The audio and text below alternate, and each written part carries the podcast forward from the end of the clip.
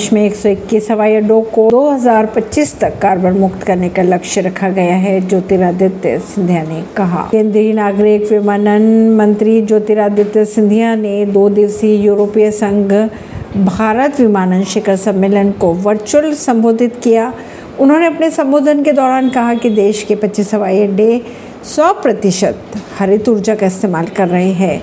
और अन्य हवाई अड्डों की अगर बात की जाए तो 121 हवाई अड्डे 2025 तक शून्य कार्बन उत्सर्जन के लक्ष्य को प्राप्त कर लेंगे। पाँच मिनट तक भारतीय सीमा में उड़ता रहा पाकिस्तानी ड्रोन फायरिंग के बाद लौटा। पंजाब के गुरदासपुर में भारतीय सीमा में गुरुवार को एक पाकिस्तानी ड्रोन देखा गया। बीएसएफ के अनुसार ड्रोन भारतीय सीमा के अंदर लगभग पाँच मिनट तक उड़ता रहा और सुरक्षा बलों द्वारा तीन राउंड फायरिंग के बाद वह लौट गया। ऐसी खबरों को जानने के लिए जुड़े रहिए जनता से रिश्ता पॉडकास्ट से, परवीन दिल्ली से।